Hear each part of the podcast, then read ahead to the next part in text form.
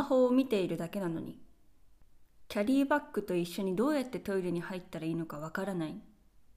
買ったばかりのアルコールを置いたまま消え去ってゆく。そんな不思議な不思議なスペインの若者の話をしていきたいと思います。はいというわけで今回の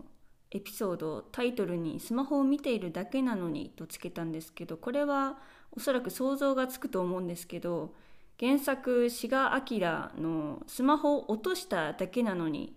をもじってつけました。というのも最近この「スマホを落としただけなのに」の韓国版の映画を見たんですけどそれに関連して現代のこのスマホなしに生きていけなくなった私たちの生活というかもう少し具体的に言うと最近出会ったスペインの若者が、まあ、スマホですよねスマホねデジタルネイティブとして育ってきた若者たちでもしかしてこういうことが起きてるんじゃないかみたいな個人的な考察なんですけどそれを共有したいと思って、まあ、映画を見てたんですけどあこういう話もできそうだなと思ってこのエピソードを撮ることにしました。映画の内容は、まあ、ネタバレにもなりますしそんなに詳しく話すつもりはないんですけどものすごく適当にまとめるとスマホを落としてしまった主人公がそのスマホで人生をですね、えー、全てはちゃめちゃにされると。スマホをハッキングされてそれのせいで、え悪いやっちゃに人生をはちゃめちゃにされてちゃんちゃんっていう映画なんですけどこれやばいな。この説明したら多分やばい。やばいけどまあいいや。まあそうそういう話。で私が見たのは韓国版で日本版見てないんですよ。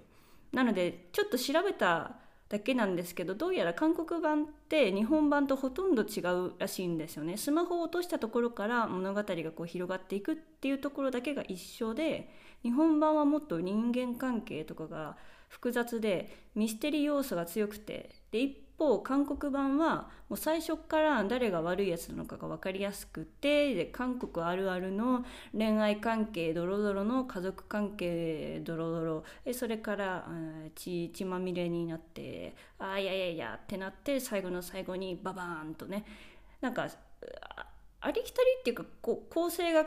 決まってるじゃないですか。韓国映画ってなんとなくね。なんですけどそれを現代のそのスマホでありそうなものを題材にして描いているので見終わった後ちょっとドキッとするというかこれ気をつけないとなって思わされるような映画でした。スマホを落としたことから物語が展開していく中でやっぱりこうスマホがどれだけ今の私たちに影響力を与えているのかっていうのをまざまざと描いているんですけどとにかくスマホを何何時間手にするかっていうところですよね。ずっとスマホを触って友達とやり取りをしたりだとか、まあ、仕事中でもコミュニケーションを取ったりだとかあとカメラを撮ったり何でもできるわけじゃないですか。でスマホがないと今の私たちってすごく生活が不便になってしまうわけでで逆にこうスマホが私たちの生活をもうコントロールしてしていると言っても過言ではないくらい私たちのこの生活リズムというか必要不可欠なものになってしまっているのが現状なわけででここから派生して最近私がすごくこう思うことがあるんですよ。それがですね注意力が散漫になっているということなんですよね。スマホがというよりかはスマホを経由してデジタル情報に即時にアクセスできるようになって何でもリアルタイムに情報を得られるようになってしまったじゃないですか。でそれで注意力が散漫になるというか何でもリアルタイムに情報が入ってしまうのであこれこれ好きこれいらないあなるほどまるさんはこれするのよし分かったって。何でも知りたいことを聞いて相手から返事が返ってきて。で買い物とかもね親指なり人差し指でタップしてすぐ購入できるわ。何でも短時間で決断ができるようになりすぎてて逆に何か一つの物事を時間をかけてじっくりと見るっていう機会がものすごく減っている。それの弊害でなんか注意力が散漫になって一つのことをじっくりとこう考えることができなくなってきているなっていうのを実感してるんですよ。で具体的に最近感じている例が待つ待つっていう行為がすっごいこう苦手になってきていてでリモートで作業をしている時にクラウド上でファイルとかドキュメントを共有しながらやるんですけどたまたまこの前こう調子がおかしくてだから共有中って表示は出てるんですけど相手とすごいタイムラグがあって数分ぐらい待たないと相手に最新の情報が更新されないっていう何でしょうねバグなのか知らないんですけどすごいこうオンラインなのにタイムラグがあってで音声でお互い会話をしてるのはリアルタイムなんですけど共有しているファイルにものすごい時差があるのでものすごくものもどかしくてでイライラし始めて私がですよ。でクラウド上に保存中ですってずっとの矢印マークみたいなのが回回りっぱなしでそれがいつ終わるのかを知りたいんですよね私は。あとどれくらいかかるんだとずっと待ってるけど全然保存されました。クラウド上にきちんとアップロードされましたって完了にならないんですがっていうのをずっとこう考えてて少なくともいつ終わるのか待つのはあとどれくらいなのか終わりが知りたいってそういう脳みそがですねもう待てない待てないんですよね。これがまさにデジタル時代に生きる弊害というか本当自分待てない人間になったなってってしみじみ反省したというかまあね早いに越したことはないんですけど本当に、まあ、数分って確かに積み重なれば大事な時間になるのでもったいないっちゃもったいないんですけど昔はもっとアナログで不便だったわけですよ。なのに今はとにかく全部リアルタイムでどこにいても誰とでも簡単に仕事ができるみたいな時代になりすぎててこんなにも私は待つということが苦手になってしまったのかとものすごく反省したんですけどでなんかこういうふうに例えば今保存中ですとか待たされてる間って本当に少しの時間なのにもったいないから他のことしようって思っちゃうんですよね。でこれって例えば他の YouTube とかの動画であなんかこれつまんないと思ったらすぐ次の動画探すじゃないですかそれと一緒でもうなんか本能的にこれはいいこれは悪くないってなんか判断判断をすぐして次に行ってしまうだから一つのものをあんまりこう注意深く見ないだからそれで結局注意力がものすごくこう散漫になっているとかもうすごく表面的にしか物事を見れなくなっているんじゃないかなって思っているわけです。待つことに関連することといえばそもそも昔はスマホもなければ連絡を取るってなったら電話とかあとはまファックス。それから手紙ですよね。ものすごくアナログなものを駆使して頑張っていたと思うんですけど私は例えば幼なじみの友達に今度一緒に遊ぼうねみたいな連絡をする時は電話でもよかったんですけどファックスで自分のこのお絵かきをですねメッセージと一緒に送るのが好きでわざわざファックスを好んで送る子供でした。今の子たちはそもそもファックスって何って多分知らない子たちしかいないと思うんですけどファックス用紙って私が今は分かんないですけどファックス用紙って普通の A4 用紙とは多分なんか違うインクみたいなインクっていうんですか？素材で少しでもこう傷がつくと黒くなるんですよね。なんかそれが面白くてなんかファックスを送るってなった時のなんかお絵描きをする感じとあとファックス用紙の独特な紙の質感とかずっと覚えててなんだろうなスマホだとどうしてもデジタルで物質的なそういう食感みたいな触った感じとかないですけどファックスとかなんか今思えばあファックス用紙ないから買いに行かなきゃとかそういうのも今はもうないんだなって思うとすごい昔に感じますね。あとはそうですね小中学校の間は連絡網を回していて担任の先生から大事な連絡が電話で回り始めて伝言ゲーム形式でどんどん大事な連絡を回していくシステムだったんですけどそれだと時差があるじゃないですか担任の先生が「用意ドン」って言って一番最初の人たち3人とか4人に回し始めたとしても最後戻ってくるまでに時差があるわけで今みたいにグループをこう LINE とか WhatsApp で作ってそれでリアルタイムに入ってみんなこういう連絡です読んでくださいみたいなのができないしあと反応もリアルタイムにできないと。でそんなね電話をかけたところで都合よく受け取ってくれる電話を取ってくれることもないわけでで不在だったりすると次の人を飛ばして2個先の保護者に電話をするとかよくあったんですけどいかんせんうちの家庭はそれくらい電話くらい自分でやれっていうそういうスタンスだったので連絡網は私自身が電話を受け取ってで次の人に回すっていうことをやらなきゃいけなかったんですよ。これが本当に苦痛でなんかねドキドキドキドキというかちゃんと大事な情報を聞き取れなかったらどうしようっていう不安もあれば次の人のその、まあ、お母さんだったりお父さんだったりなんか声のトーンですごいこう怖いというかなんか子供相手になんか「はいはいはい分かりました」みたいな。ちょっと低めのトーンで返さ返されたりするともうすっごいドキドキするんですよね。あ大丈夫かな？なんか変な風に思われてないかな？んかそういうドキドキしながら連絡も回してたんですけど少なくともこの電話をする時のこの小さいながらの経験として気をつけていたのはこれなんかちょっと笑い話なんですけど自分のの母親の電話を受け取った時の声色が本当に小さいながら嫌で嫌で仕方がなくてこれだけは絶対に真似しないぞっていうそれだけは気をつけた気をつけて話してたんですよだってもしもし、はい、はい、まるまるです。はい、ご無沙汰しております。って、なんで最後の詩がそんな伸びるみたいな、そういうのをいつも思って、もうね、もうかゆいんですよ、体を、体が。はい、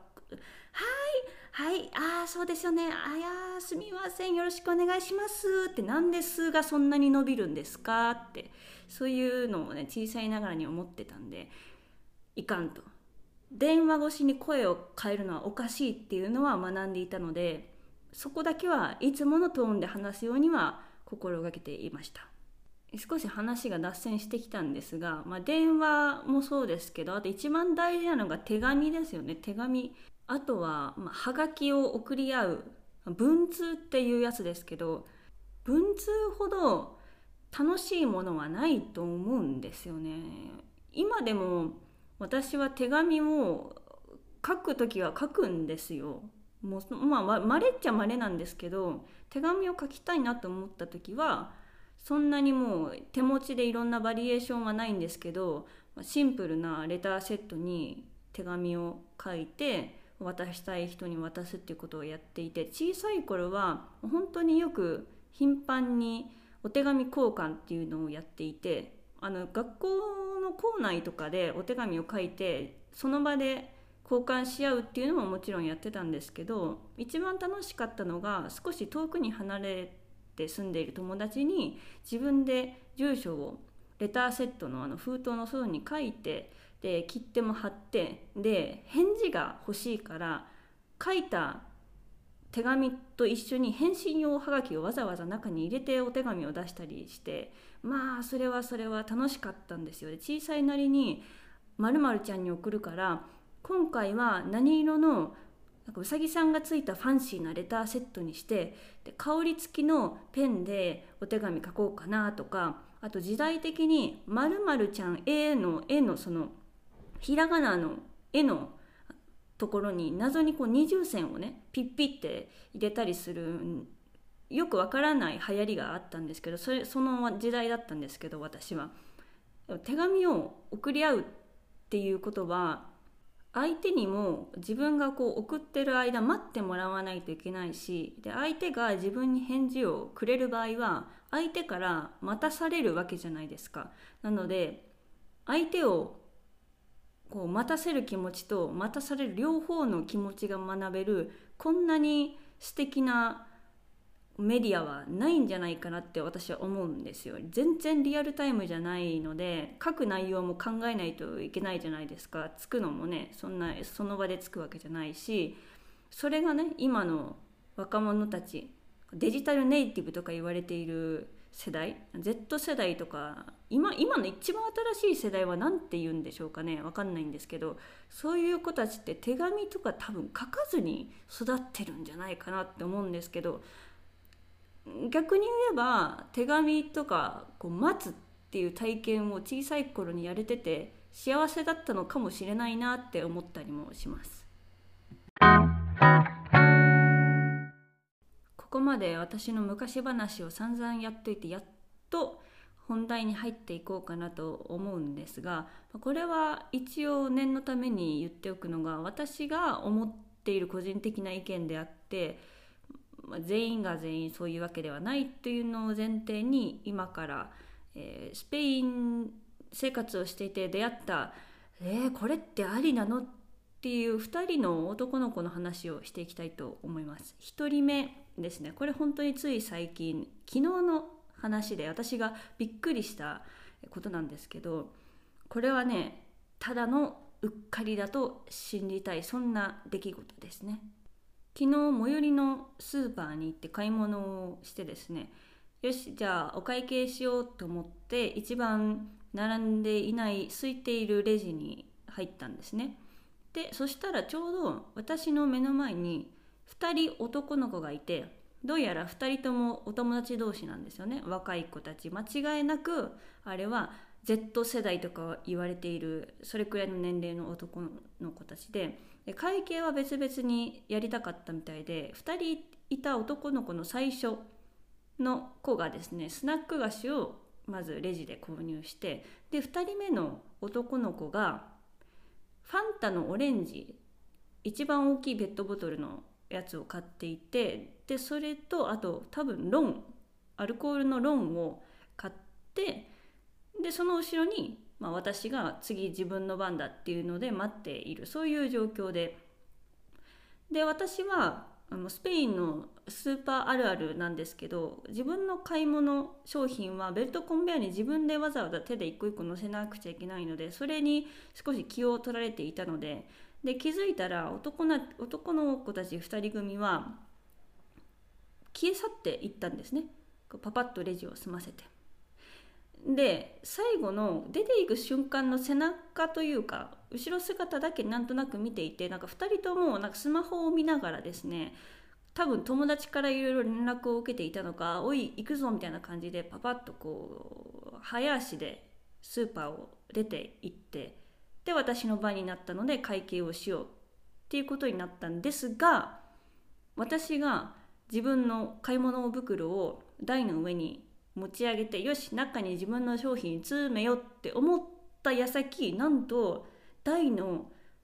目の前にですね男の子が買ったはずのファンタのオレンジとローンがきっちりレジ袋の中にぴったりとね綺麗に収納されたまんま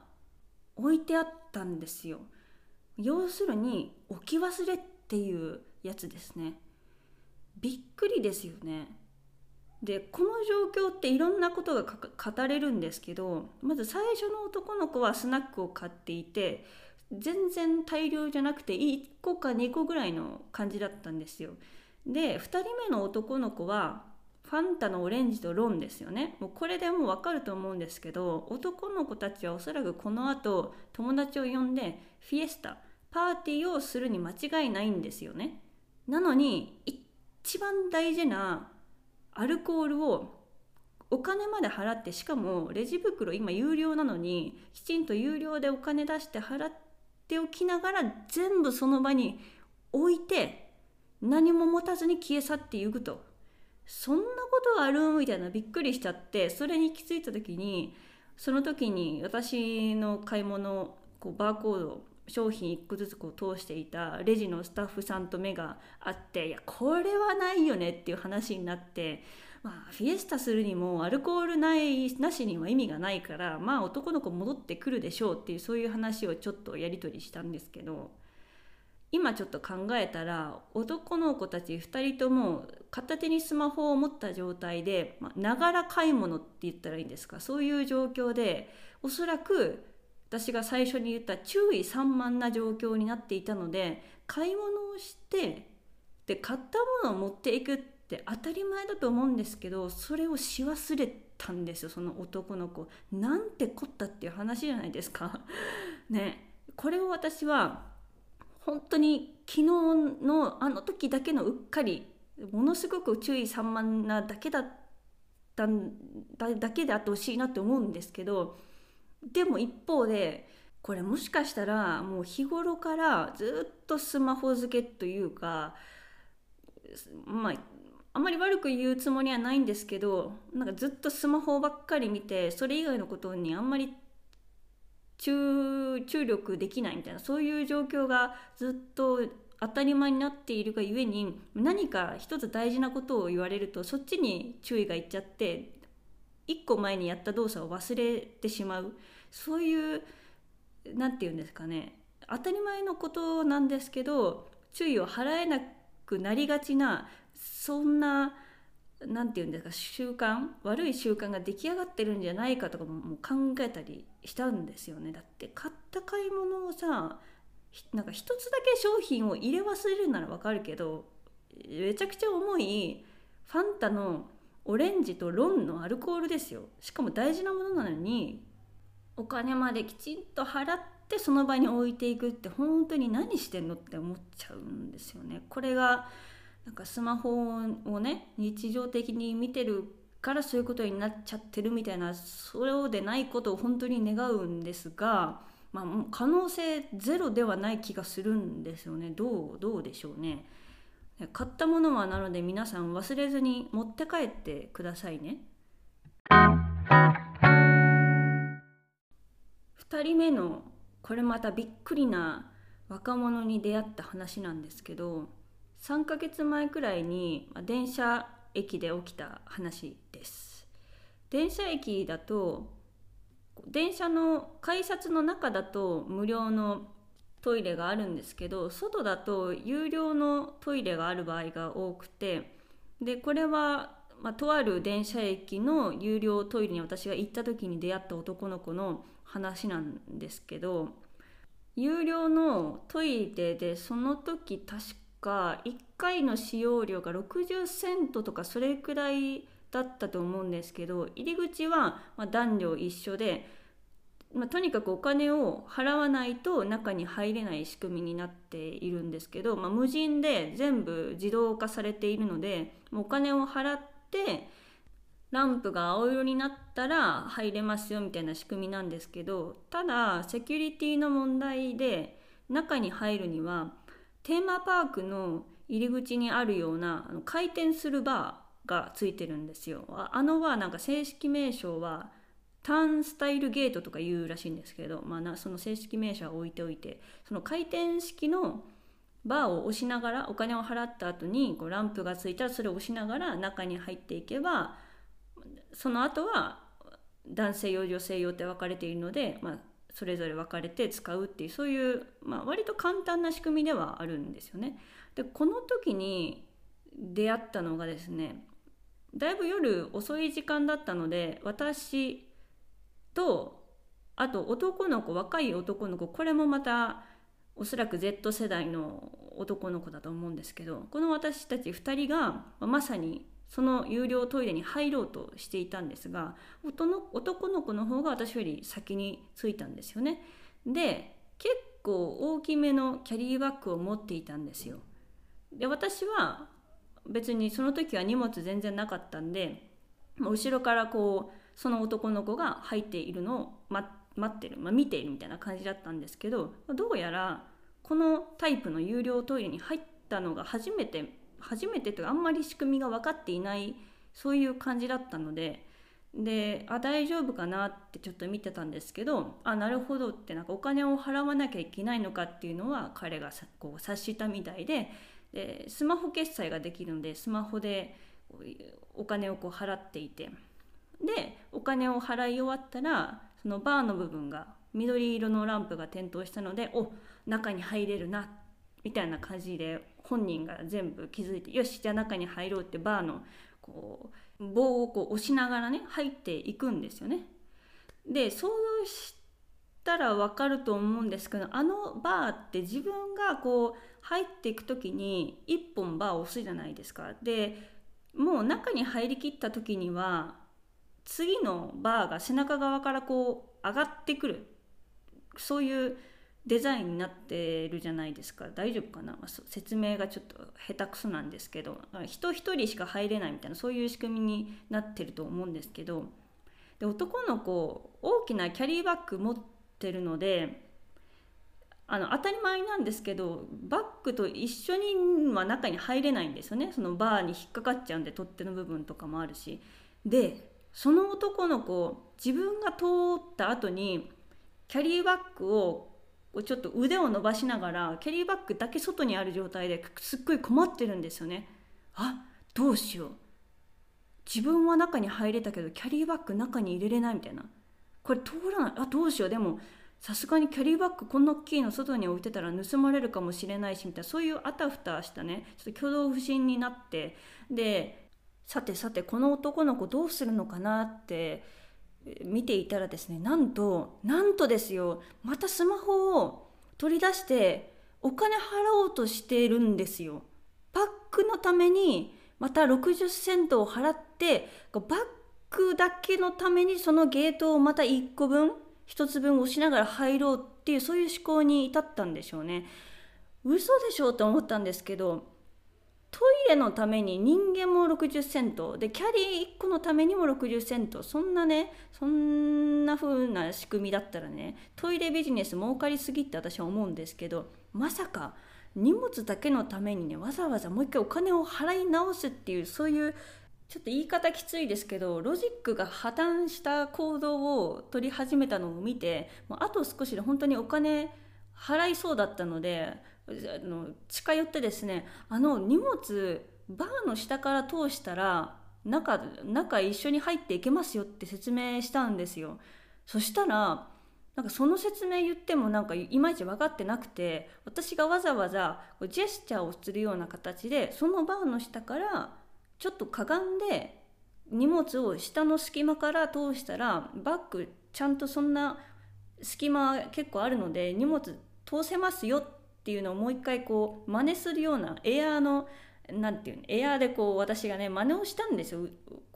自分は荷物を持ってないですけどあなたのキャリーがこんな感じでこうやって通せますよっていうのをやった時にこう目がギラギラって輝いて